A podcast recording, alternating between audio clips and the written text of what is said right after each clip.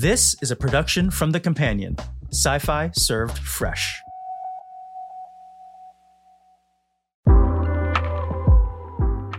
Welcome to the Companion Podcast. I'm your host, Lawrence Kao, and this is my co host, Rebecca Davis. Hello, Rebecca. Hi, Lawrence. Um, I'm really excited for this episode. Uh, it really predates me not only as a producer here, but even as a member.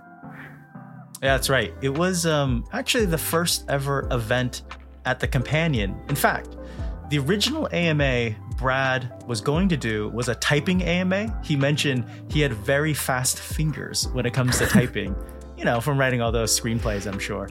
Um, and so I think he was let down a little bit when we said, why don't we do it as a video event instead? I love this AMA, but with all AMAs, it's really up to the audience to ask questions.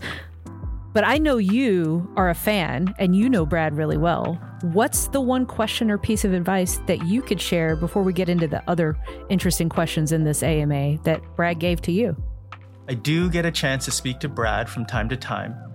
And when I do, I do ask Brad for advice. Uh, it could be in writing or, you know, running one of these kind of events or business advice for the companion.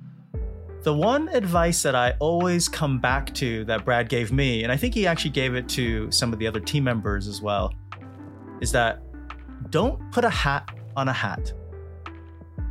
You know, so if we're doing a pretty cool event or creating a cool piece of content, sometimes just let that be it. You don't need another surprise or another introduction. So that begs the question, Rebecca is this intro right now a hat on a hat no, no, no, no. This is this is the feather in the hat.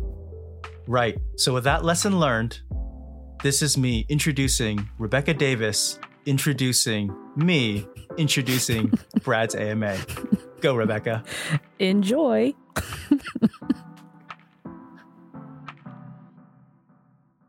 good morning to some, good evening to others. Um, thanks so much for joining.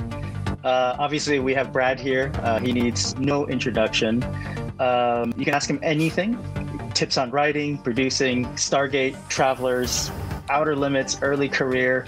You can even ask him about other films and shows because he's just a huge sci fi fan. He's been in the business for three decades.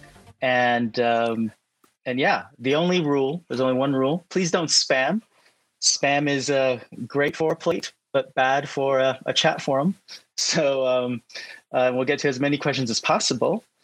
Um, and in the meantime, as you guys start asking questions now, actually lots of members started um, like emailing a couple days ago, and also when they registered. So we'll get through some of those questions first as it builds up. But Brad first. Can can I can I say something that uh, I know is going to be a question? I just want to say that uh, uh, I know a lot of people are going to ask about a new Stargate project. And the fact is, I just want everybody to know that MGM, MGM and I are working on something. Uh, it's just too early to talk about. And, uh, and uh, it's partly too early because there's a pandemic going on. Uh, and that's kind of ground a few things to a, to a, a halt. But, uh, but we are working on something. It's very exciting. It's something that, that, that, that we've been talking about for for a while now, and uh, I love it. I'm excited to to to uh, have the possibility of making it someday soon or someday period, and uh, and uh, it's. I'll say this much. I'll say that um, it, it, it exists in the universe that that you already know. Uh, it's not uh, it's not a reboot. It's not a completely new thing. It's a continuation, and I'll leave it at that. I'm not allowed to say anything. we want to hear, Brad. That's what we want to hear. Good. Good. Everybody's just going offline now, right? Yeah, that's yeah, all I want to know. We're done. We've done our job. AMA. Thanks, guys.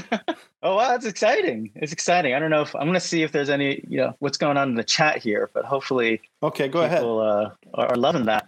Um, I'm seeing lots of woos, lots of Woo. claps, thank yous, well done's. We need more Stargates. That's what's happening. Uh, that's awesome. Oh, great news. What a way to kick off the yeah. AMA.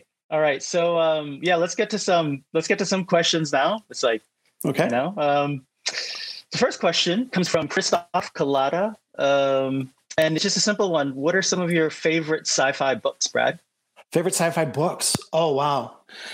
Um, I started reading uh, sci-fi when I was like in my early teens, and uh, and I really, I, it's just I read all of Isaac Asimov. I read all of, as much Fred Saberhagen as I could get my hands on, and and it was funny because it was because of um, uh, of the time. I just thought there would be an infinite amount of of classic sci-fi out there, but there isn't. You know, there's a ton of it, but but the stuff that's magnificent, um, you can kind of burn through it in, in, in, a, in a lifetime. And um, but so now I love Scalzi. Uh, John is a is a great writer. Uh, we're kind of cut from the same cloth of not being able to write something that doesn't have humor in it. But I love hard science fiction. I love I love like the hardcore stuff. If you read my my essay, I I I love fantasy too. Lord of the Rings was like epic when I was 12 years old, and I read that you know all three volumes and you know, cried when Gandalf fell, and my brother at dinner said, "Don't worry about it; he's going to be okay." And I got really mad at him for the spoiler. Mainly, I love sci-fi, and I love I love space opera. I love military sci-fi. I love writing military sci-fi. I I don't know why. Uh, maybe it's it it was well predated uh, Stargate SG One that I had this uh, affection for um, military fiction too. Not that I'm, you know, hugely into war. It's just that it has such such an impact on on humanity and and on the, the creation of civilization that it's impossible to ignore as a you know as a, as a thing that happens in the world and, and has always happened in humanity. It's just it's just what happens when people stop talking, you know, and. Uh, and and I love uh, science fiction set in the in the distant future. I'm trying to remember the name of the uh, of that book that I just read. British author, brilliant. It's about spiders that evolve, uh, meeting humans for the first time. It's it's brilliant, and somebody should tell me. Somebody somebody remember it and tell me. Yeah, because it's really popular. Well, when too. you remember, we'll we'll tweet it out later. So okay, good idea. So we'll get good it. Idea. Yeah. um, actually, you you speaking of Scalzi, um, uh, one of the other members had asked, uh, Ian Zania, he, he was asking, uh, what role did John Scalzi play? And what were some of um, his notable con- contributions, uh, you know, Stargate universe? Okay, so, so, um, John, John, what he did was he, he, he was at home and we, I met him, we met him once we flew him out, we had a meeting, but what he did was he would read a script once, once I thought it was in good enough shape to share and he read it from the from a science perspective and and from a because with SG we were trying to be more accurate. You know, my penchant for trying to be a little more accurate in terms of science and science fiction was uh, was getting more serious. And John is a smart man, and his and uh, his knowledge is encyclopedic. I mean, he he would read the scripts and and say, you know, you can't possibly do that in that much time if we were talking about a you know a, a flight at a certain speed. To he's just smart, and uh, but also he's also very creative. So he would talk about character and and uh, as as well. But mainly, he was our science fiction consultant, and and uh, I, I I loved getting his insights and and and it's funny. I, I said uh, in my essay too. Um, I'm always just a little bit embarrassed uh, when I talk to um, uh, real scientists about science fiction, especially my science fiction, because you know you, you, start talking about, and it happened with John. You start talking about a structure in in, in the that that that was visible after the Big Bang that indicated that something happened before the Big Bang, uh, evidence of uh, of life before life was possible to exist, and uh, and I remember getting the email and him going, "Wow, heady stuff, man," and and thinking and thinking to myself, um, and, and being a little bit embarrassed because I knew that he understood this stuff much, much more than I do, but but he he completely got it and completely uh, completely helped us form that that part of the story. It was great. We got another question. This one um, came from a, a Twitter member, uh, SGC Gate, uh, and they wanted to know uh, who are your heroes in the f- uh, field of writing, acting, directing, and how do they influence your career? So, kind of maybe even related to the last question as well. I don't have any immediate heroes. Like, I mean, I have filmmakers that I love. I mean, who doesn't love Steven Spielberg? Uh, uh, you know, and I loved, I loved early Lucas. uh, I, I, you know I worry about um, you know having heroes because because people's careers ebb and flow. Uh, I, I, think Aaron Sorkin is is among the greatest writers ever, and he doesn't do science fiction, but he but his dialogue is so unbelievable and so captures real people. So I I'm you know I lean toward that kind of thing. Uh, I mean I I could go way back to Frank, Frank Capra. I love Frank Capra stuff, and and uh, and it's you know that's incredibly old stuff, but but capturing humanity, films and and and actors and writers and directors who can capture you know, it's I'm not inventing this term, but I, uh, something with heart, something that that is uh, has an element of heart in it, uh, and it could be you know, it could be It's a Wonderful Life. It could be Aliens. you know, Aliens is full is is got that great stay away from her you bitch moment that is that is you know technical and incredible and and powerful, but it's driven by you know heart. This this protective instinct and and uh, so I, I, would have to include uh, actually uh, aliens in that i it, it's that film that when it's on tv i can't not watch it and uh, it, it's just every scene is perfect to me yeah i, I call those um, I call those take you along for the ride films where you accidentally get yeah. on the channel and then takes you on for a ride and then you're on it. Yeah.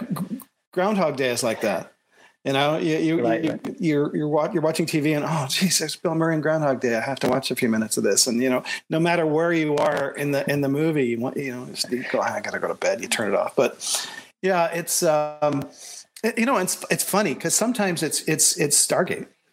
And, you know, I'll be in my little gym doing my lamish sort of exercises. And, um, and and I'll be flipping, and there'll there'll there'll be an episode of Stargate, and it'll be oh god, yeah, I remember doing that. I remember when Andy shot that, and oh man, that's and and it's funny because I most people watch the episode. I watch that part of my life when I see that episode where I was, you know, where where the director was uh, in his career or her career. So it actually takes you back to set and takes you back to that moment rather than seeing the, the story on screen. Yes, it, it, does. It takes me. It takes me to great example. Uh, uh, 2010. Andy Mikita directed it. The last act of that episode came out of my computer. I mean, I, I felt like I typed it in real time, and it didn't change at all. I mean, basically what I wrote in that moment, and then Andy and Andy came in with this amazing way of shooting it and concept of shooting it, and it, it was if not his first episode that he directed, it was one of them, uh, and and it it just made me go, oh man, that was a great decision. You know, hiring Andy as a director, get up because he had worked with us for so many years as a as a production manager and then as a producer and and and uh, as a first AD. I mean, early in Stargate, uh, and so when he when you know when he took off and and directed 2010 as well as he did, it, it blew me away. And you know like music cues. I can't not watch the ending of uh of uh sgu well the last episode episode's not really an ending. It, although to me it feels like an ending now. But joel's final piece his that final piece of music that he wrote for that episode is just so good another question i guess on on writing um, this is from leslie ann k um, what does your usual writing process look like are you an outline guy? Uh, do you write sequentially? Do you just tackle each scene um, as you're ready for it? I don't recommend my writing process to anyone.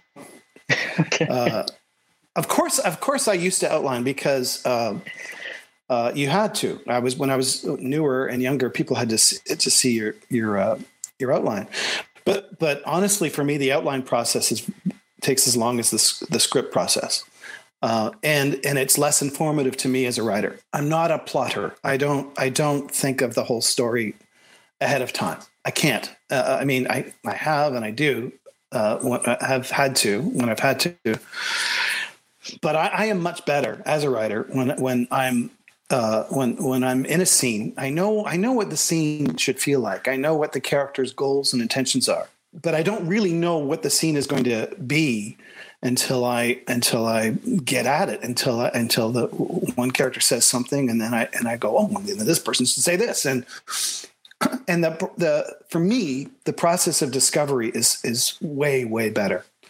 Um, to give you an example, in the pilot of Travelers, I don't think this is too much of a spoiler.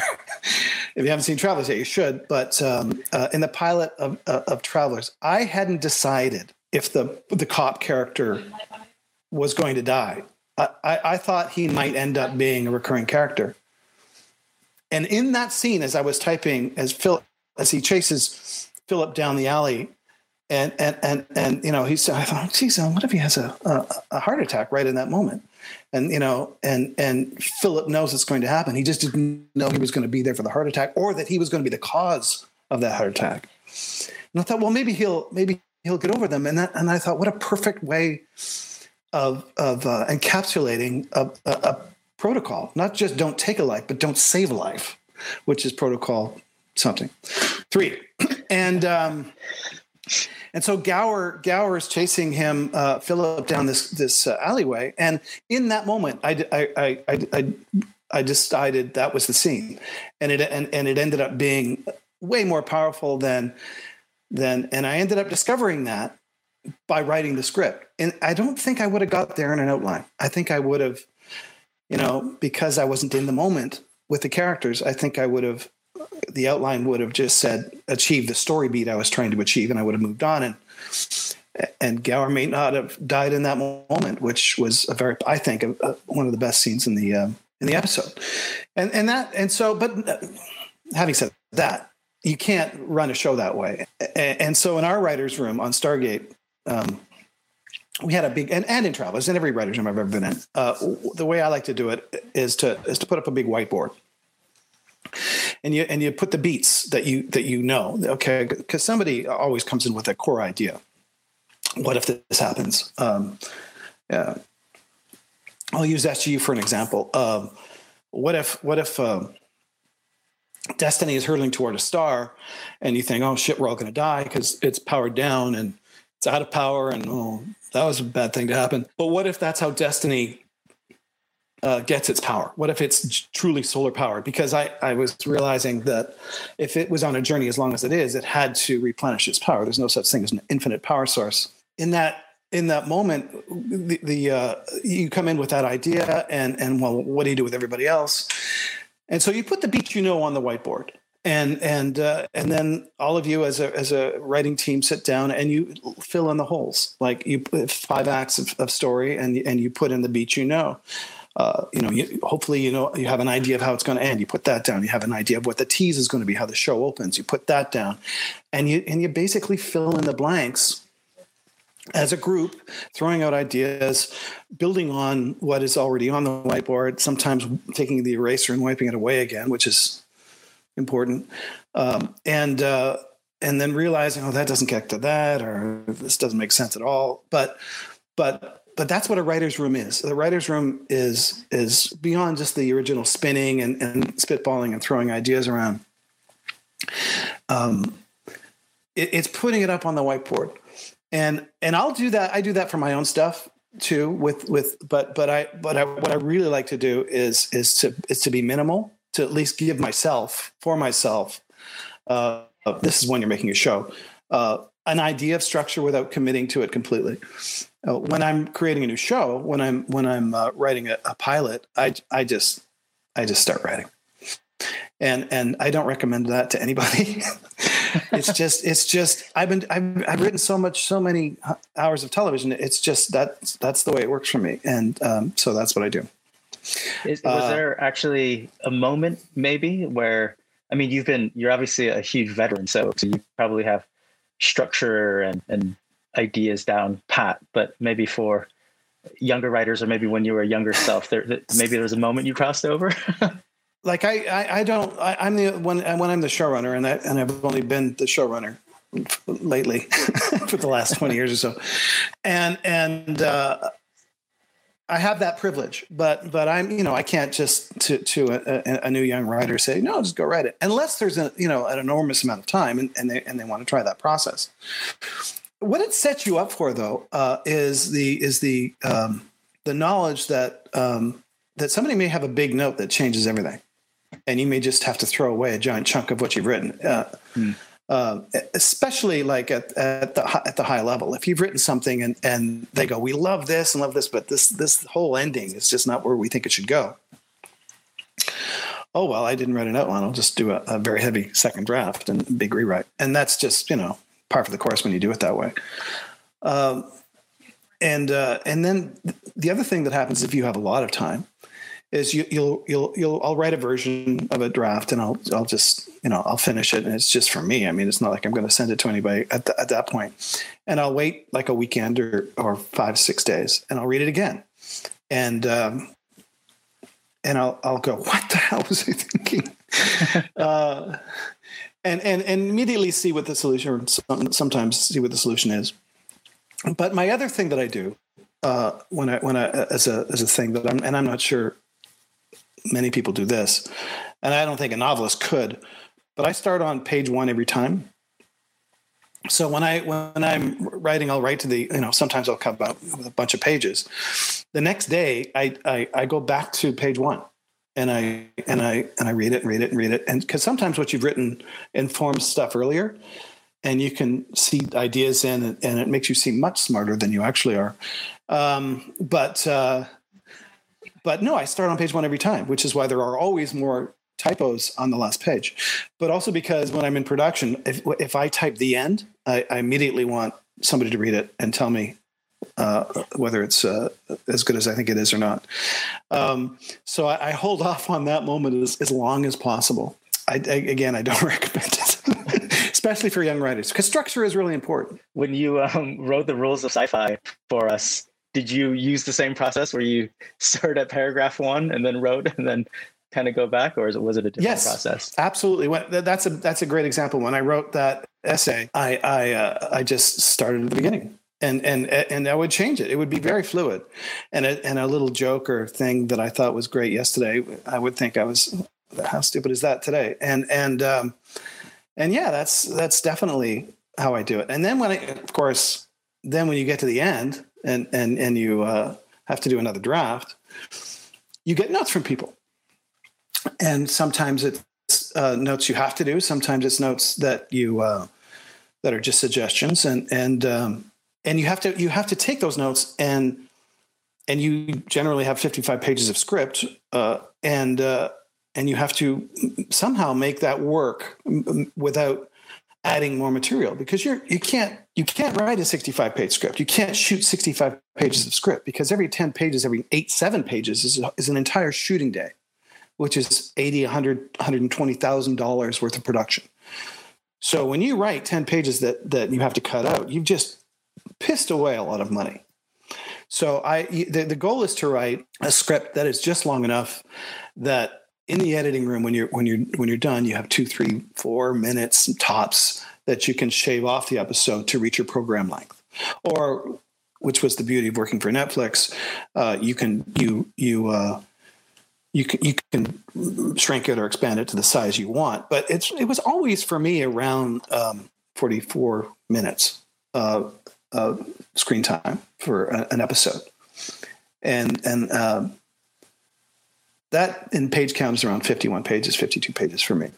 So when you when you address somebody's note which sometimes means adding something you have to find stuff stuff to take away. You have to you know you have to get rid of stuff. I actually had a writer i won't say his name who uh, i said you're too long and he went away and this really happened he went away and he came back and and i went okay, I don't know how you did that so fast. And I read it again and I said, I don't see what you cut out. And he said, no, I, I just, I just uh, changed the margins.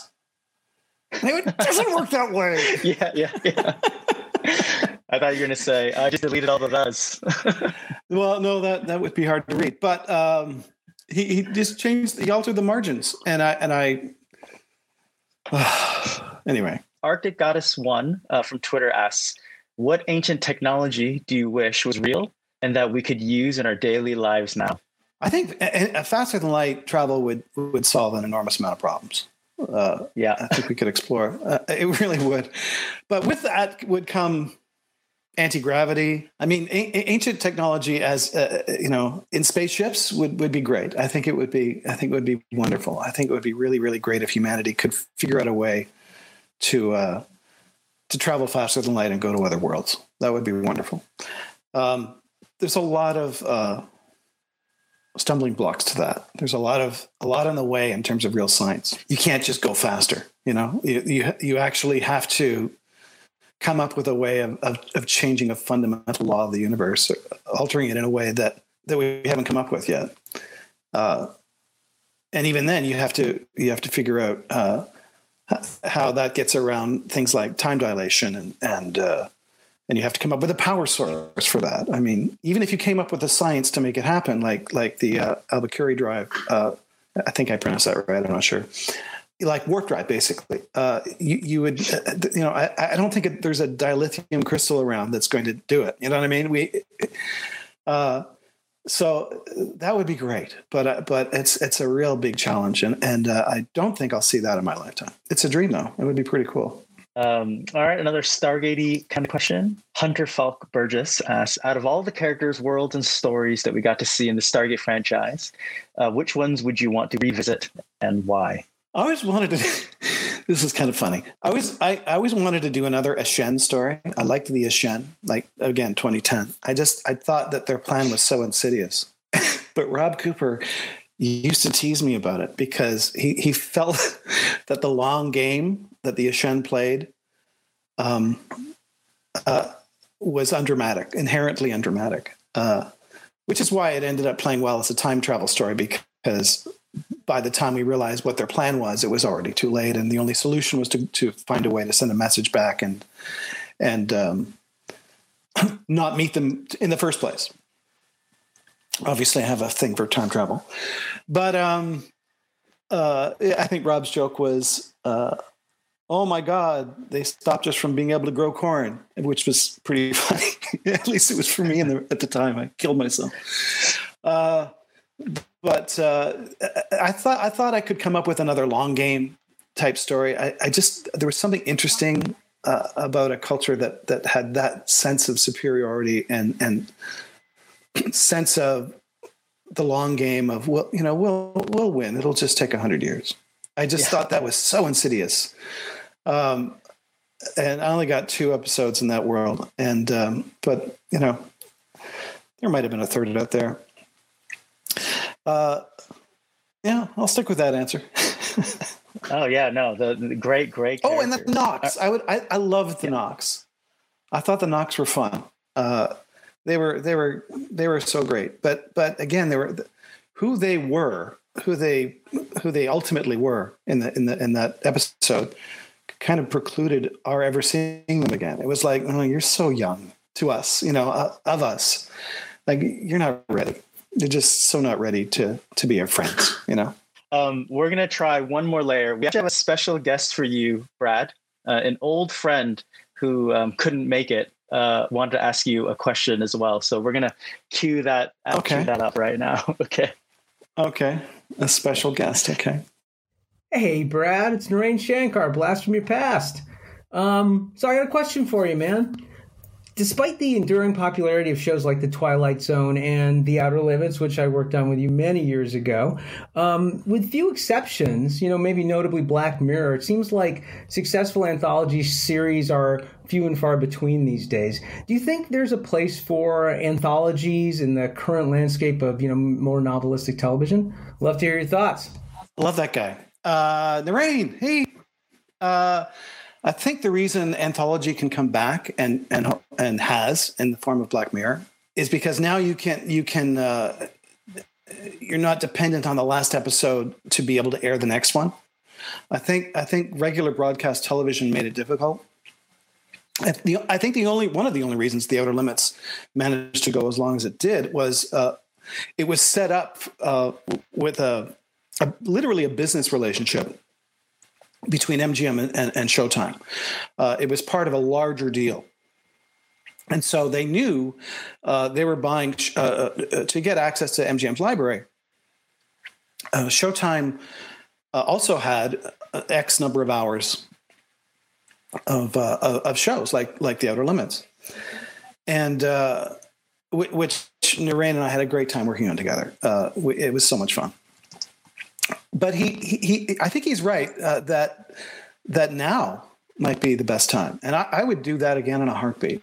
As hard as it is, as hard as it is to do an anthology, and it really is, because it's like doing a pilot every week. You're, you, you know, when we were doing 22 episodes of The Outer Limits, we were casting 22 separate pilots, essentially 22 separate shows. Like everybody who came in uh, to be in that episode had to be had to be cast. You didn't have recurring characters, and every set had to be new. There was no such thing as a standing set, so it was bloody difficult. But um, but it's also so rewarding when when you when you uh, when you do a, an anthology episode that that stands alone and is fun and and, and is solid. Uh, and uh, and you have your dogs too. You're it's inevitable. You can't. There's you don't have a a recurring cast to fall back on. You don't have a you know a through line or a backbone that that that is the reason the show got bought in the first place. Like a you know like an Anuya Lacarte or a Teal Daniel that you can depend to hold it together uh, for, because of their own strengths as characters and as actors. Uh, so it's risky, and I, and I think that's part of the reason anthology uh, has struggled, and, and I think uh, networks tend to be risk averse, especially broadcast networks, because if you don't get an audience in your time slot um, for consecutive weeks because the last one sucked and the next one wasn't that much better, well, the next one's fabulous, but if you don't get the eyeballs on it, you're screwed. Whereas Black Mirror it all it all went up at once on Netflix. Everybody had the ability to, uh, if they didn't like it, watch watch the next one. I watched them all. I thought it was terrific. I thought it was uh, very very solid, incredibly well written, and and I and I think proved a point that uh, anthologies like The Outer Limits and The Twilight Zone uh, prove to a certain extent, and that is that uh, you can grasp a theme uh, uh, and make that the through line as opposed to sets and actors and and, and characters. Uh, and and so that in a way the audience is getting the same show because it is uh, like Black Mirror is a perfect example. Um, uh, it was a, a, a, side of technology, a, side of, of this technology, the Black Mirror. took me a, like an episode or two to figure it out. Um, sadly, um, so yeah, hey Naren, if you if uh, you want to do an anthology at some point, let's do it. Uh, oh, that'd be probably. Awesome. I'd do the Outer Limits again. Uh, it, it, was so much fun. Uh, although I have to say this too, we did stuff on the Outer Limits uh, in terms of uh, sets and and and stuff in general, in terms of visual effects, that you could not get away with now in terms of sophistication of the audience. I did a show, Light Brigade, uh, which was like season two, uh, almost a sequel to another episode that I had written in season one called Quality of Mercy, which was a, a bottle show. Um, one set, two actors, saved a lot of money, and um, directed by Brad Turner. Fabulous job. And Nikki DeBoer's in it, and Robert Patrick. Uh, anyway, so I wanted to do a sequel of that uh, in that universe essentially, and so at least I didn't have to build a whole new universe again but it required the the building of a spaceship. And and because it was anthology our per episode budget for sets was not super huge. Um, but steve Geaghan the production designer at the time and i uh, had this had this um, what we used to do is i would write uh, and i do this to this day. I, I before i write a story before i commit to a story i have conversations with the art department hey, can we do this? Can we? Can I build this? Can what do you think? What stages would she should we put it in? How would we achieve this? And uh, and so we, you know, you you can come up with ways of of, of solving problems uh, with the art department. Put it into your script, and it, and it sounds like you're smart all, right off the top. But Steve Steve had to to you know have some shortcuts, and so the hatches, the actual hatches in the in the in the tunnels, which were gigantic cardboard sonotubes that we painted the inside of and put ladders in. The hatches were actually garbage can lids, literal garbage can lids that were spray painted, which in a standard definition four by three look fine. In HD, you'd go, "Is that a garbage can lid?" So, and same with visual effects. You know, you could do a matte painting, or you could do a, you know, an optical uh, and and you know you wouldn't couldn't tell it was a, model, but in modern with with modern uh, 16 by 9 with 4K uh, yeah, you, you, would see uh, that looks like a model or that looks like crap, and and so the the level of sophistication has will have had to go up. I think Black Mirror's achieved that. I think that um, the dogs in that episode were were amazing. Um, but yeah, it, it, that is the bar. I mean, you have to be really good in terms of your visual effects, and so embracing an, an anthology, especially the way we. I mean, we we had we were writing them. You know, we were writing scripts and we were shooting them weeks later building the sets as we went along. I mean, that that's insane. That that's sort of breakneck speed that we operated at um, uh, for the Outer Limits. But uh, I do it again because it was so much fun and so rewarding. And and you know, you meet these you meet actors who who want to do television because they don't have to commit to a whole series or multiple seasons. You know, they get to they get to do a character for one episode.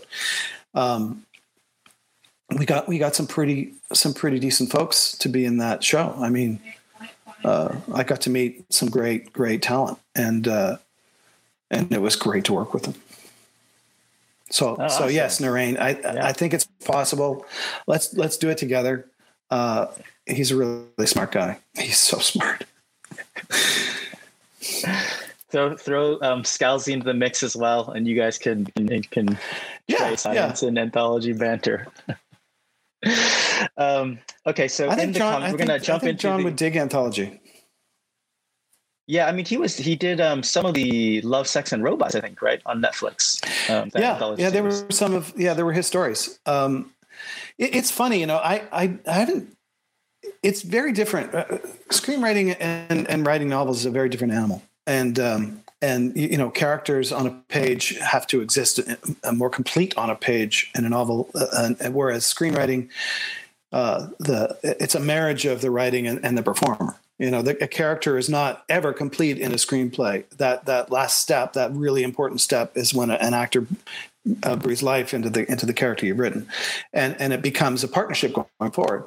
So when i write a pilot sometimes it's a favorite actor sometimes it's it's just a you know a, a random uh, voice I've generated in my own head. But as soon as you cast it, as soon as that role uh, is um, a real person, that voice takes over as you're as you're typing the character. Uh, and I think that's another huge difference between writing for a screenplay and writing for a novel. I am writing Eric McCormack's voice for Travelers. I'm writing Richard Dean Anderson's voice for Stargate. Uh, Amanda Tapping. You know, you know their cadence. You know what they sound like. You know uh, you know their rhythms and so once that partnership gets good and and once you you know you've, you've hit the ground running you, you, know they read the script and it sounds like their character to them. You know they, they go oh this is me and i know how to say this. Uh, part of that is too you know in a read through if they have a hard time uh, like rick hated long speeches like like he, he had kind of a two finger rule. And it's not because he didn't like memorize them he just he just felt more real when when he had you know shorter things to say. And I and I uh, and I and I mean that. And I, he you know he was a it was a consummate professional but but but he just didn't think O'Neill should do long speeches. And so and so you know that burden went to other people obviously. But um, as far as travelers is concerned I actually wrote with Eric McCormack's voice in my head for the character hoping that I might be able to get him because I knew he was Canadian and I wanted this to be a Canadian show. And because I'd worked with him before. Uh, but I didn't really think I'd be able to get him. Uh, it might be because I wrote it with him in my head, though, that I did get him because he read the script and went, uh, "Wow, yeah, I could. This is, this is something I could do. I, I, this speaks to me." Uh, Patrick Gilmore, who plays David, I, I actually literally wrote the part for him, knowing I could get him into audition and so and so during the auditions uh, it was he went straight to callbacks during the auditions um, i hadn't seen him in a couple years like five or six years actually and uh, he was sitting in his car uh, as as i walked out of mine uh, to go into the uh, uh, casting studio with Maureen Webb, who is a brilliant casting director, and and and so he sees me and he waves and I and I and he rolls down the window and go, "Hey Patrick, how's it going?" And he goes, "Hey Brad, it's a long time no see." And I said, "By the way, uh, I have to go in, but just so you know, I wrote this part for you, so don't fuck it up. and he went, you wrote it for me? And i went yeah yeah, yeah. It, it's it's it's you can't really screw this up i promise. Uh, and and uh, sure enough uh, he hit it out of the park as i knew he would. All right there's a lot of uh, comments coming. There's not even a question but there's a lot of comments in the chats. And they're wondering what's going on? Who are the cats in the background? And maybe Oh. describe your office yeah. Okay. So this is uh this is lulu. This is this is a, a cat that uh that we got from my daughter kayla when she was like five and lulu uh, just passed a few years ago, uh, and she was uh, she was a lovely cat, and actually went off to live with my daughter uh, when my daughter went off to university. This is oh, this is Napan. Where is it? Over the other way. This is Napani. Uh, Napani was our first cat, and, and then in the middle, I'll get out of the way. In the middle, that's Boo. That was our dog, uh, uh, uh, a golden retriever lab cross, uh, who uh, was with us for 15 years and has been gone for about five. But my wife, uh, for a few Christmases in a row, had those made for me, and and, uh, and I just love them. So they're in my office.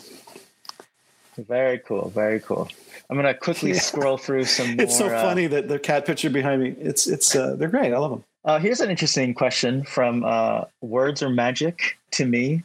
One. Uh, the question is As a professional biologist, I'm curious how much thought and research goes into the biology of planets and aliens that appear in the shows.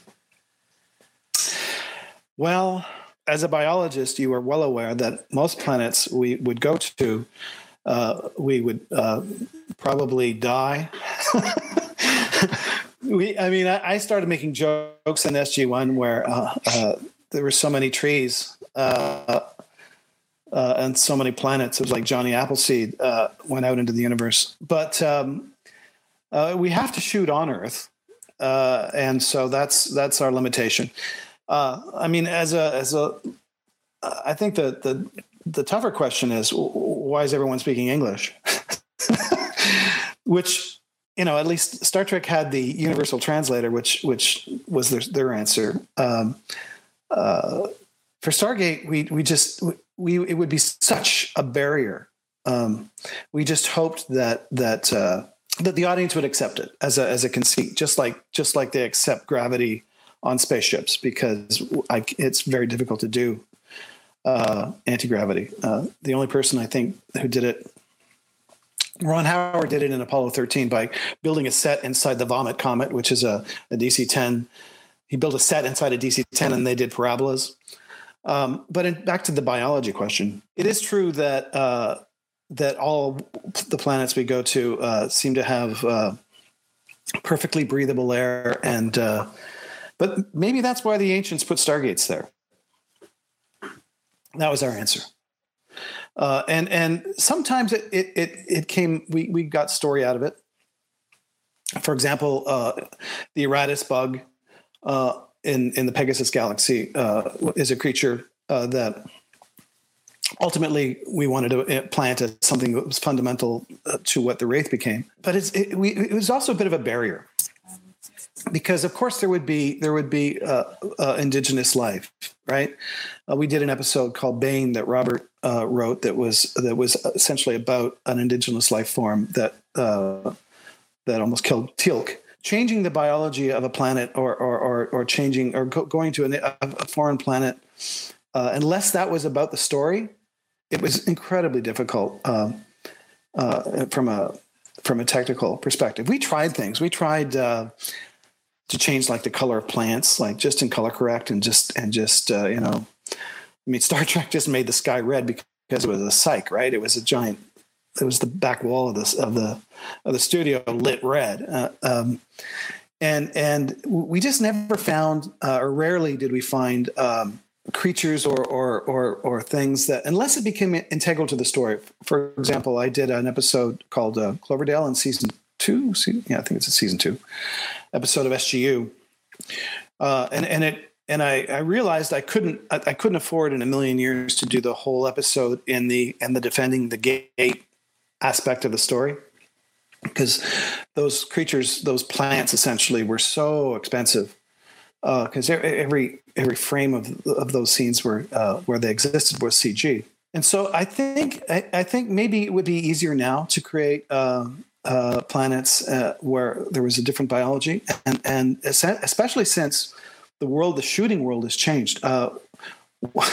An alien planet 20 years ago in Stargate was driving out into the forest. You know, we we we the the big problem was we couldn't see buildings, we couldn't see power lines. We it had to be, you know, we shot in a lot of gravel pits. But now the city has grown so much that uh, you'd have to go out of the zone, which is like a you know a place where you can legally and, and morally ask a crew member to drive in their car to a location uh, within a you know a shooting day. Otherwise, you're you know really risking people's lives by making them work 12 hours and then drive an hour and a half on the other side.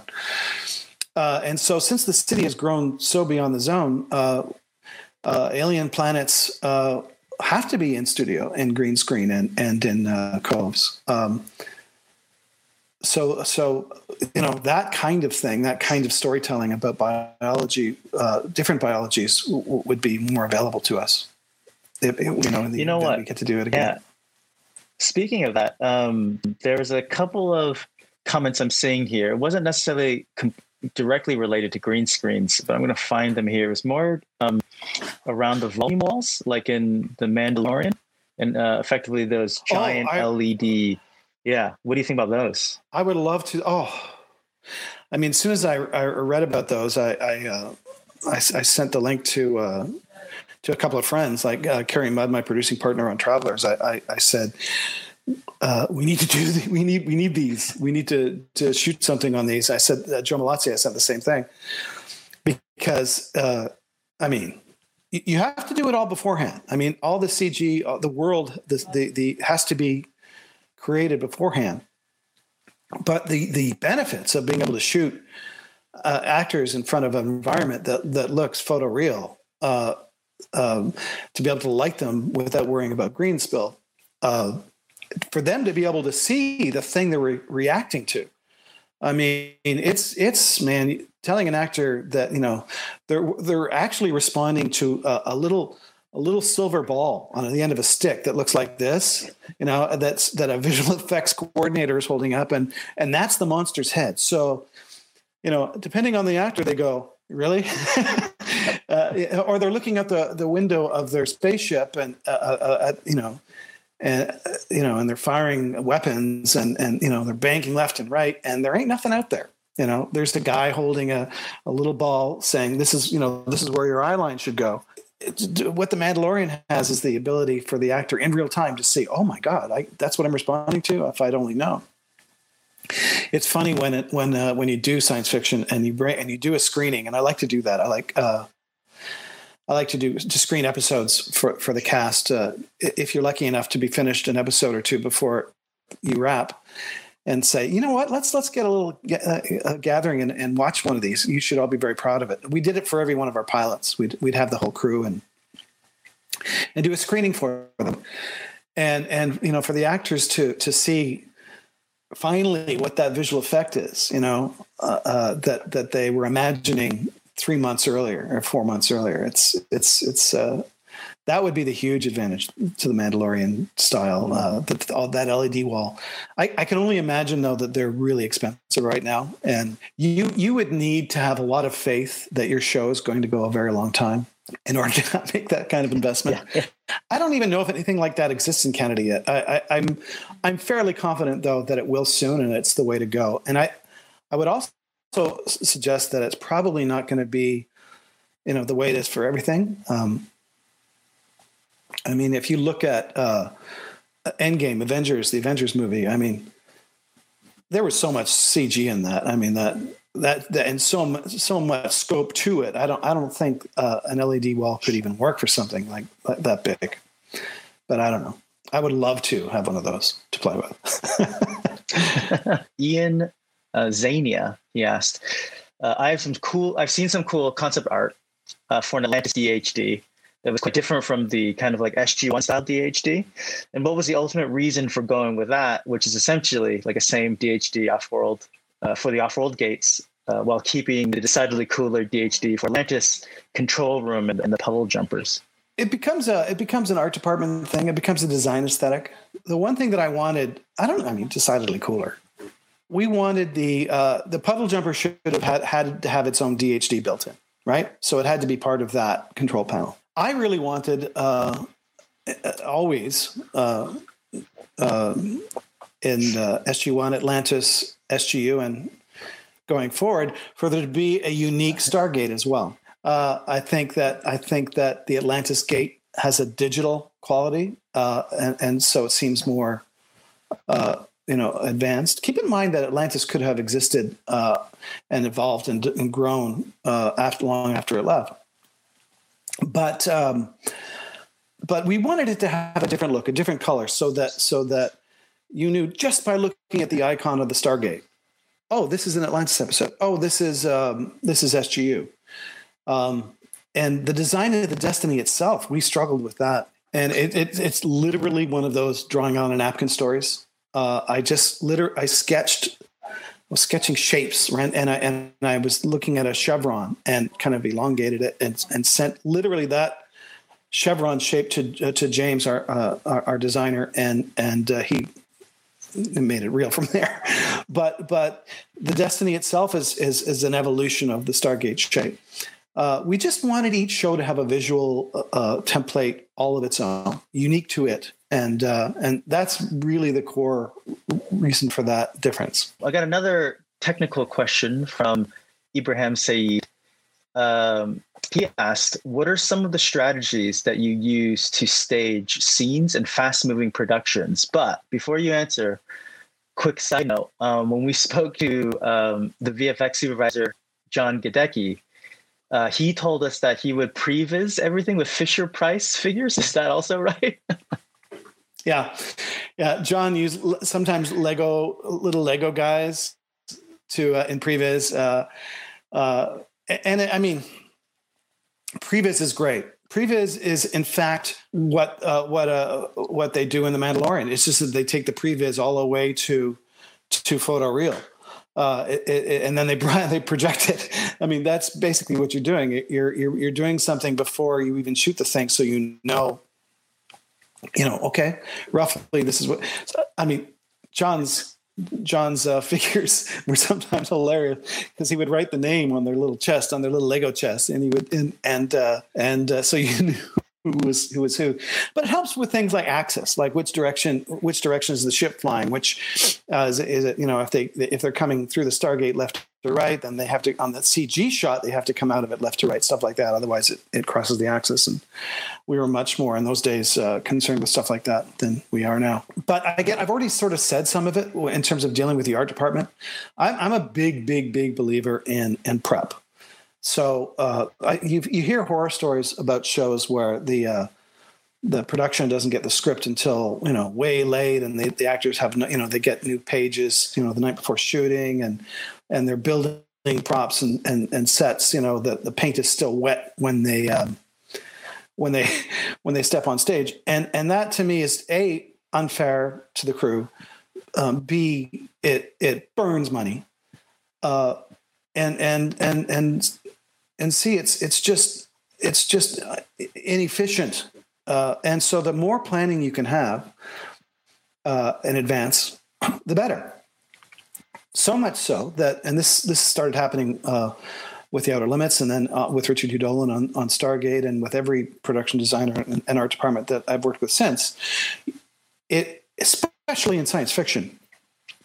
Uh, what's the, the, the line i like? When one of my uh, builders uh, said there's no drywall in space, which means that all the shapes that these designers come up with are all unique. There's you know there's very rarely a square room in a spaceship that is you know just simple.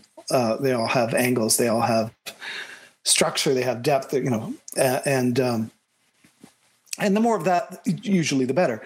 So so. Uh, so when you build a swing set, which is a set that's only going to appear in one episode or two, um, it's really nice when you can um, use it over and over again. In SG1, we we had this benefit of having the, available to us what it's gone now, but it was at the time the largest uh, soundstage in North America.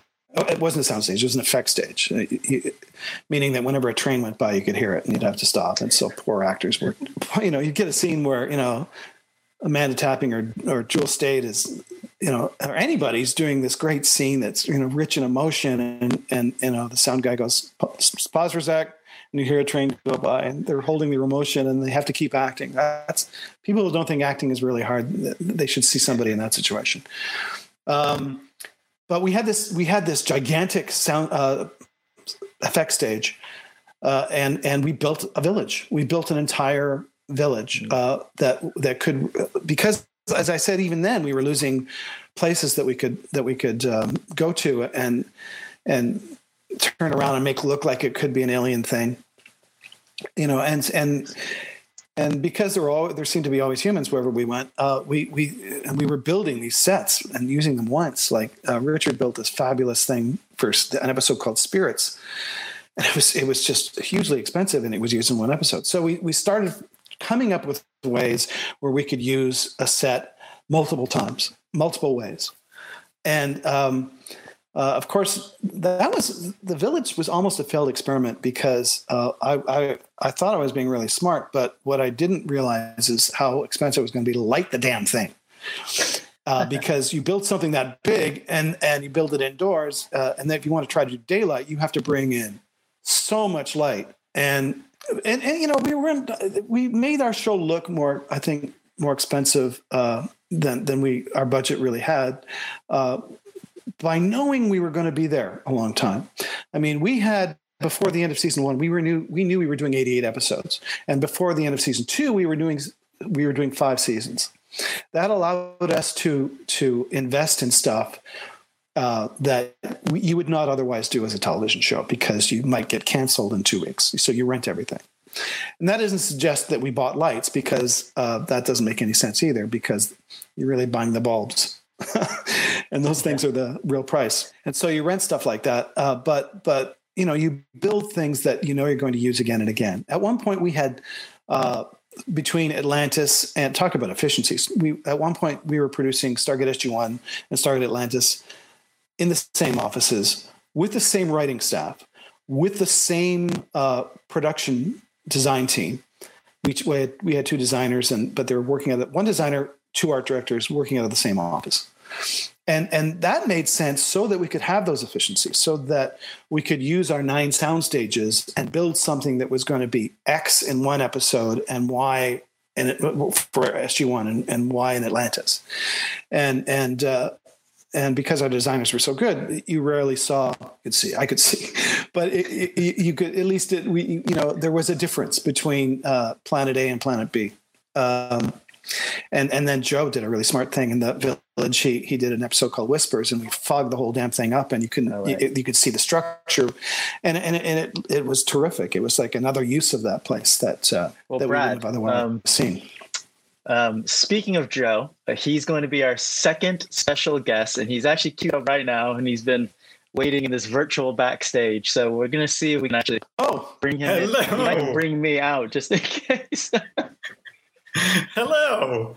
I, you hey, know, Joe. I was I was listening to you talk about the efficiencies of producing Stargate, and frankly, you know, you sound like me, or I, I sound like you, because whenever I do a, an interview, I talk about dark matter and the fact that you hear horror stories about other productions writing outlines on on on napkins or getting scripts the night before and i always tell people you know the reason dark matter was such a pleasant set and everyone was happy to be there uh, was because we prepared. And the reason we were able to prepare is because I learned it from you and Rob on Stargate. The fact that, you know, if you're efficient, um, it just makes life easier on everyone and the money ends up on screen.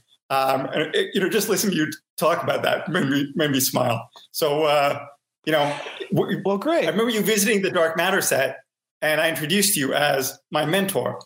And I remember you laughing it off, but but it is true. I mean, the reason Dark Matter turned out as as as great as it was, and it has its its fan base, is because of everything I learned working under you on Stargate. Well, that's great, Joe. And and it's great that uh, it's great that Dark Matter did so great and looked great, by the way. Thank it you. Was, uh, Thank you. It was a great show.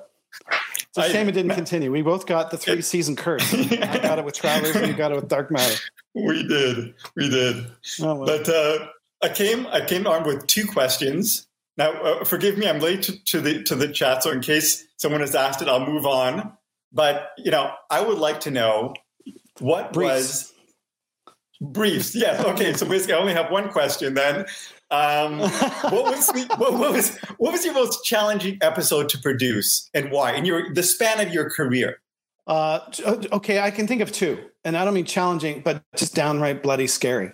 Do you remember the Do you remember the episode uh, on the planet with the with the with the Cirque du Soleil mimes?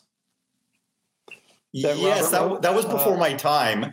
Uh, what, what what we realized was that in the in the uh, that we were putting where we shot it, which was out in a place called uh, Stokes Pit, which is gone now. By the way, it's just buildings, mm-hmm. Uh, which I'm sure you lament, Joe.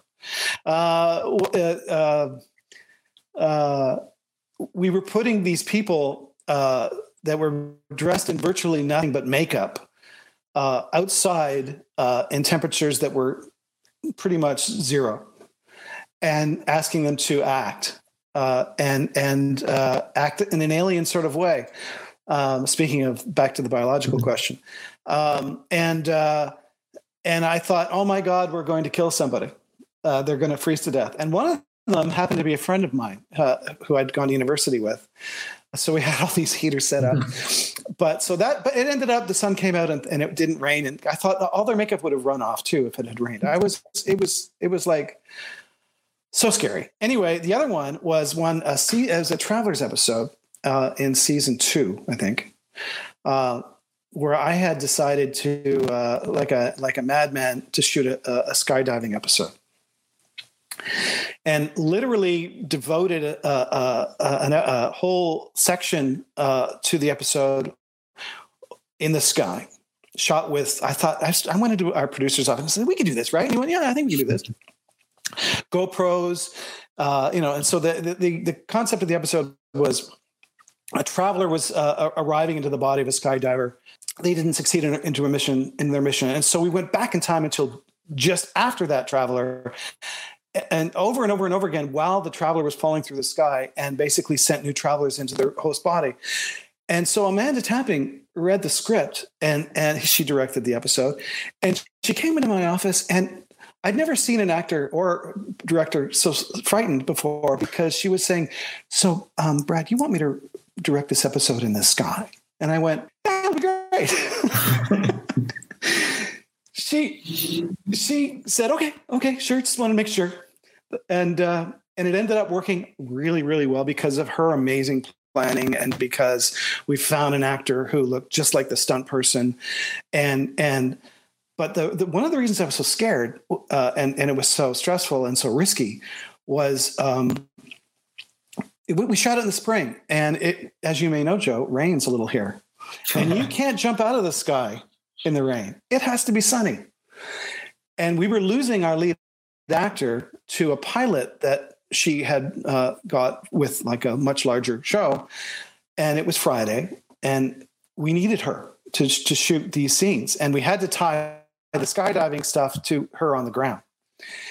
And thank God, on our last available day, the weather opened up and we were able to shoot the skydiving scenes. And they ended up being magnificent because uh, uh, the sky was beautiful and and uh, and I will never do that again. The funny part so, is people kept. Go ahead. No, I was just going to ask. So you said the final day. Do you mean that you would schedule it for that week, and the weather was bad, and you had to push, keep pushing, or and then and then you just happened to we get it on the last day she was available? Holy smokes, that is a yeah. That's a yeah, high wire. Had four windows of opportunity. Four windows of opportunity, and uh, and the last window. Otherwise, I don't know what we would have done. I really, I, I uh-huh. don't know what we would have done. So don't do that, Joe, on your next show. I was, I, suffice it to say, I don't think I would do any uh, skydiving or uh, high acrobatic uh, scenes. My second question, uh, you being uh, practically the, the only guy I know who reads as much sci-fi as myself, uh, I want to throw out a question. Basically, if you were given the opportunity to adapt any I won't even say sci-fi novel, any novel to the big screen, what would it be? Oh, you have carte blanche. Oh, I do. I do know. I do know. I have carte blanche. Okay, it's called Legacy of Heorot. I think I made you read yes. it. Yes, Larry excellent. Niven, I love it. Jerry Pournelle. And Steve, It, it's a great novel, and, and it's a it's a it's it's dated, but I th- uh, but I think I, it's just got this fabulous twist in the middle of it uh, that that I love. Legacy of Heorot. Joe, you, you were the one who turned me onto the novel. What's the novel about the spiders? Children of uh, Time. uh, Children of Who Time. Yes, uh, Adrian Tchaikovsky. Adrian Tchaikovsky. Terrific. book. There, I was trying to remember that earlier before you came on. Oh, Yeah. Now there's a great. I- That's a great example of a of a book that I loved that I don't think would make a very good film uh, because uh, because of the time jumping and because uh, because of the, you. I don't know. You could anthropomorphize spiders as well as he does Mhm. uh, just by hearing their thoughts. You know. Yeah. I think Yeah. you'd go ah, and that would be that. Yeah, that's a good point and a great answer. I thank Yeah. you, sir. What I'm going to do is I'm going to log off so that I don't eat up your bandwidth, and I'm going to join the uh, chat and talk about you behind your back. so thank you very much. Good to see you, buddy. Good to see you. Well, now he's frozen, so I, I, I can't tell if uh, Brad's angry at me. So I will see you soon.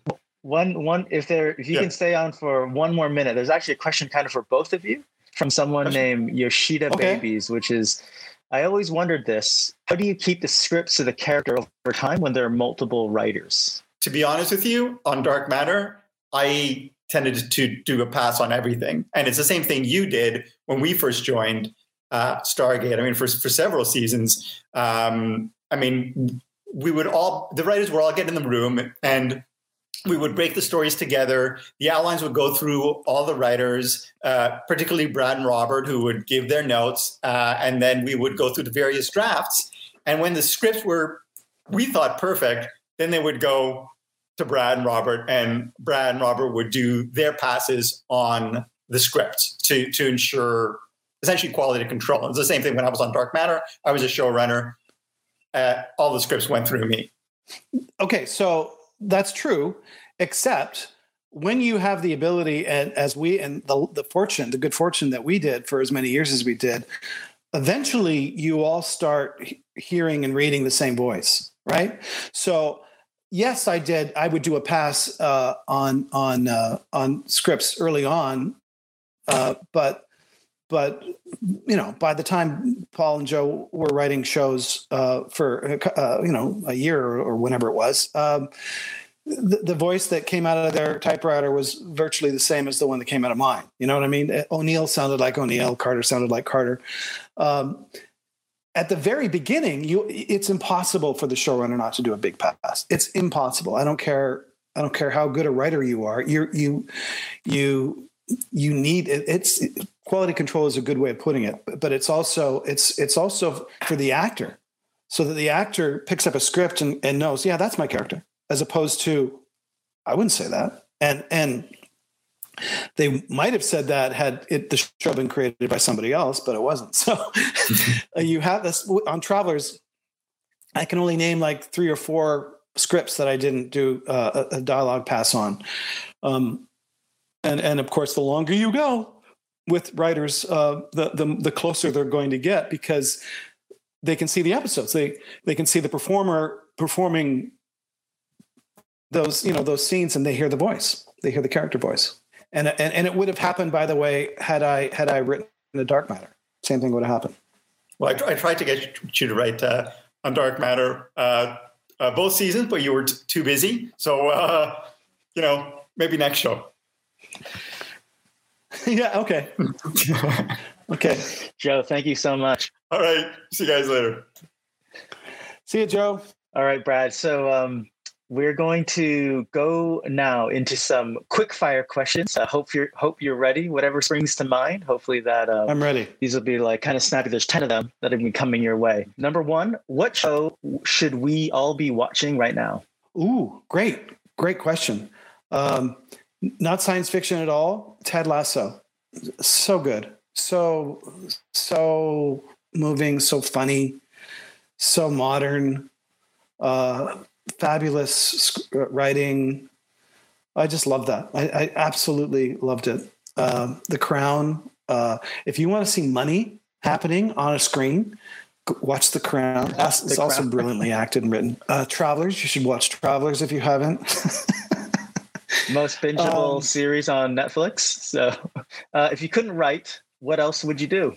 Well, I started out as an actor, and then I realized I was a far better writer. Uh, but uh, my first, I mean, I was in a theater company uh, for years uh, in my twenties with my uh, uh, with Debbie, who's um, my wife and has been ever since. We we were in a touring theater company, and and you know we wrote social action theater, and and we. Um, we acted in our little plays and and it was it was fun and funny and and I kind of miss I kind of miss the, the, the performance aspect of of being on stage. Um, I, I would be drawn to science. I'm just uh, I, I, wish I could uh, be. Uh, it's the math. I, I, got. I just the math just was too hard for me. So I ended up being able to, you know, write science fiction uh, television, which was very lucky. All right, five dinner guests, dead or alive. Who do you invite? Oh, oh, that's too tough. Uh, uh, do I have to have five? Uh, uh, uh I don't know. I really, li- I'd like to meet uh, Barack Obama. Uh, I really, I, th- I, just think he would be great. I'd like to golf. Th- you know what? My perfect foursome. I don't even know if they all golf. Uh, uh, Jake Tapper, uh, Barack Obama, just just those guys. They would be. I just think they're so fun and so smart and uh, uh, I, would like to have dinner with Scalzi. Uh, I, have never had dinner with him. He's a he's a funny, smart guy. But that's something that I could actually possibly do sometime when the when the pandemic is over. I, I don't I don't have a lot of uh, fantasy about stuff like that. I'm uh, I'm a little more practical. Yeah, I can okay. tell you the five golf courses I, I would like to play. I would love to play Augusta. I'd love to play Cypress. I'm kidding. Keep going. no problem. Uh, here's a silly one: uh, pineapple on pizza Oh no! What's what is wrong with you? Why would you even ask that question? no. Okay. Uh, who won the fight? Uh, Ronon uh, or Teal'c? I guess. Oh, they're still at it. They're still at it. They're they're they're like uh, one gets knocked down and the other one turns to the other one, gets up again and does one of these. That's that's how that goes. I'd like to write that actually. no, they're um, uh, if you they're, they're, they're, you write it, they're we'll animate it. Yeah, you, if you write it, we'll animate okay. it. No problem. We'll put it up there.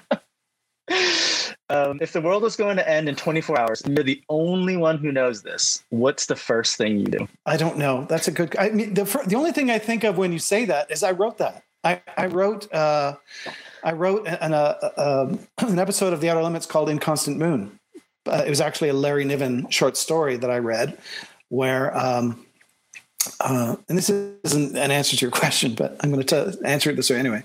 Uh, I just read it and it was so moving. It, it was uh, about a, a, guy who looks at a at a moon Inconstant Moon. It's a line from uh, Romeo and Juliet, and he and he and he sees that it's it's so bright and it's brilliantly bright, and he goes, "Wow, look at that!" And he phones somebody he knows who who he kind of likes and is sort of flirting with, and and uh, and then it it sinks in. Oh my God! If this, there's only one light source in the solar system, and if the moon is brighter, it's reflecting off the sun, the sun must have gone nova. And they're on the dark side. So when the Earth rotates back around again, they're doomed. And so he he he asks her out and he takes her on a date, and and uh, and then they end up fighting for their lives uh, because it wasn't it wasn't a, a, nova; it was just a severe flare. What a beautiful story! I had to write it. I had to turn it into an Outer Limits episode. Uh, I actually got to to ask Larry Niven about it. I changed it in ways I didn't want to, but the, again, the, the, the network and the studio, I was it was new, so I had to do what they said. But uh, yeah, that's my answer to that. In constant okay. moon. Um, thoughts on the last season fin- or series finale? Carl Binder, who's a who I've known for 30 years and who he and I did a show. We're the only writers on a show called Neon Rider way way back my very first job. He's not a sci-fi guy but i knew he would be able to bring the heart element uh, of writing into the show. So i brought him into stargate uh, i think it's season four or five. And uh, and he he wrote all the way into universe. So he was he ended up being with us uh, as, as in our writers room and an executive producer on the show and, a, and a, he's a showrunner in his own right of course and ended up writing i think the best uh, sgu uh, that we made, Epilogue. Um, but he loved Lost. He loved the series. And I watched the pilot and a couple of episodes, and I and I said to him, you know, you have lunch at the writers' room, and I said, uh, buddy, this show there's no there's no plan. There's they're just making shit up. I'm telling you right now. He went, no, no, no, no, no. I, I, you can see that they're you know it's like a jigsaw puzzle. No, no, no, there's no there's just pieces everywhere. There's no puzzle. And and and he, so I didn't watch the finale, but I remember the day he watched the finale, and I remember the day he walked in, and I said, "Well," and he went, "I don't want to talk about it." I, I, apparently was right. Uh, there was no plan. Uh, I do love that music cue though, and it's on my. I, when I'm right, I listen to uh, soundtracks, and and that final music cue from Lost is beautiful. It's just very, very good. Here's another show. Thoughts on the the sad cancellation of Firefly? There's an example of a, a network not seeing what they have. I, I kind of understand what they were afraid of because uh, I watched the first episode that they put up and went, "How is that a pilot? I don't get it." Turns out it wasn't. They aired them out of order. Um, I didn't realize that until afterwards. And then I think it was Robert or Paul or Joe or both or all. And and they said, Brad, give it a chance. It's really good. And I, and I ended up watching them all uh, on uh, one summer. I think after it was canceled, and I, uh, it's so good. The acting is so great. It, the the it's, it's a shame. It should have had it should have had multiple seasons, and it was you know, it's a shame. You know, that's how lucky we were. We we I don't think if we were in the same position in a in a million years would would SG One have gotten past episode five or six. I mean, we we you know I, I think fondly of the season as a whole, but we've had some dogs in there early on, and um, you know I I um, if we were under the same uh, uh, broadcast network microscope that that Firefly was on uh, under, uh, I think we would have been in trouble. So you know, uh, obscurity can give you a long life. Not that we, you know, we ultimately ultimately ended up being a pretty big hit, but but uh, uh, it, I, you know what I'm saying. It, it, it was, it, it's a shame. Firefly was great. Mm. Okay. Um, last quick fire question: Who would you like to see at our next AMA? But whoever you say, you got to help us get them. Joe, Naren, uh, John Scalzi. Uh, there's lots of folks who who would be better at this than me. Uh, but uh, um, uh, pro- you know who would be really fun because she's so uh, witty and and and charming and, and lovely. Amanda Tapping, and I will ask her. She she's great. Do do do an AMA with Amanda. That'd be incredible. It'd be great. And be really nice to her. I'll kill you. oh yeah, no, she's, she's so great.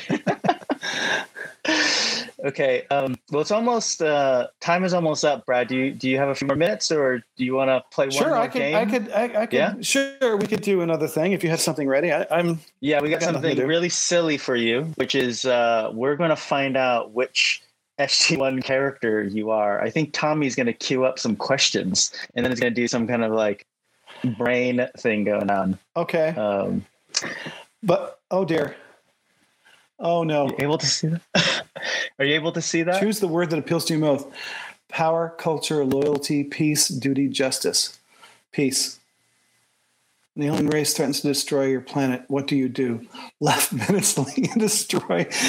Oh, okay, that's funny. Uh, uh, order an attack and remove yourself from combat. Not so no fight the enemy to the death, evacuate your people and stay behind to defend their exit, uh, strategize with others the best way to proceed, get everyone to someplace safe and fast. Uh, evacuate your people and stay behind to defend their exit. You're traveling to an unknown planet. Which do you? Which of these do you take to defend yourself? Staff weapon. Not a Zat gun. Uh, good old nine millimeter. No weapon, they invite violence. You find a stone with strange markings. Your first instinct is to take the stone. It may hold some kind of power, scan for radiation, attempt to translate the markings yourself. uh, talk to somebody who you could translate the markings. Leave the stone where it is. It's between uh, the sec, the last two.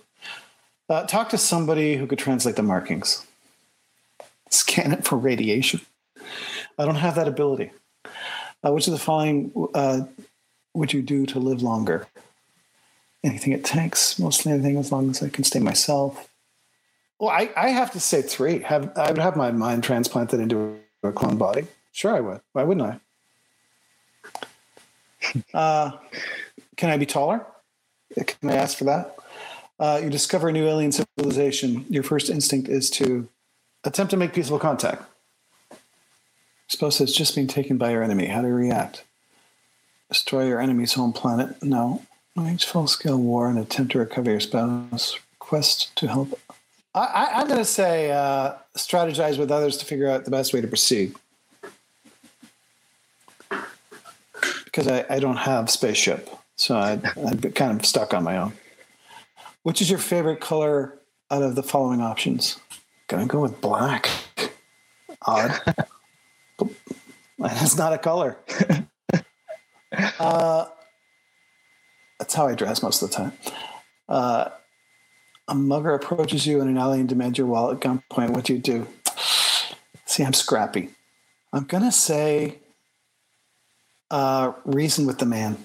I'm gonna say reason with the man of those choices.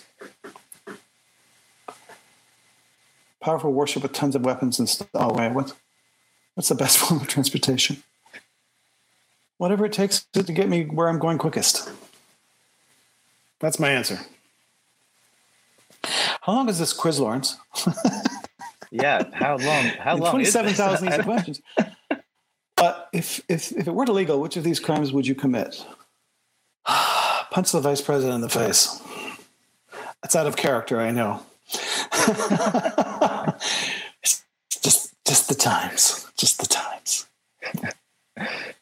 Somebody you loved just died. What would you do? Get really mad, uncontrollably. Go somewhere quiet to reflect. Attempt to help the family or the person for as long as I can.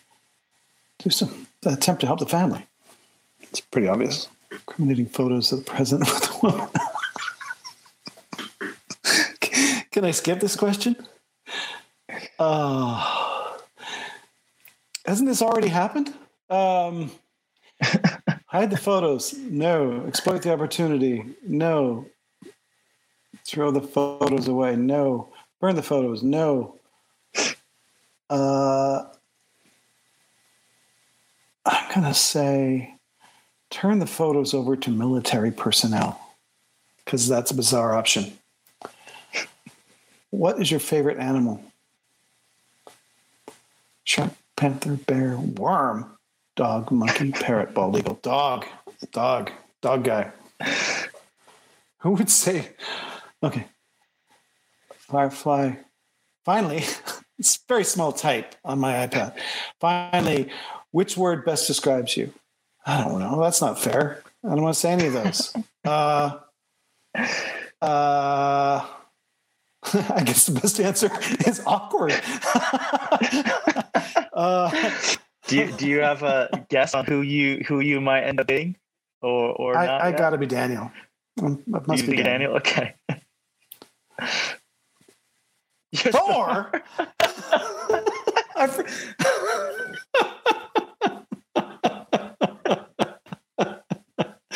well, I didn't see that one coming.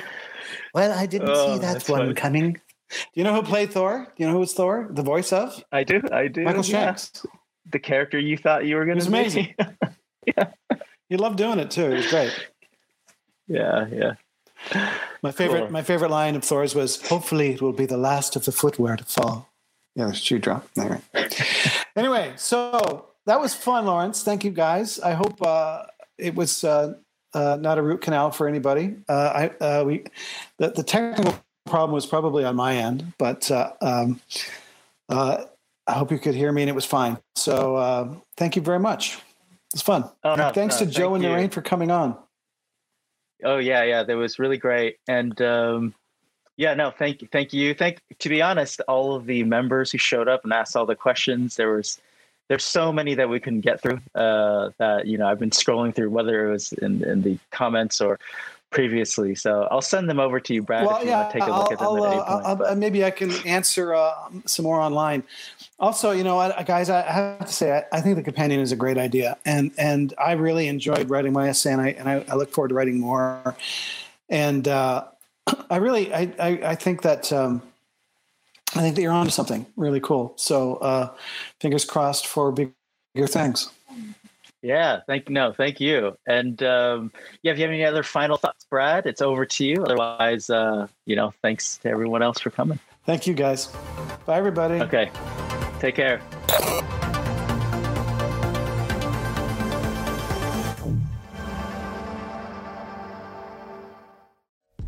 Hi there.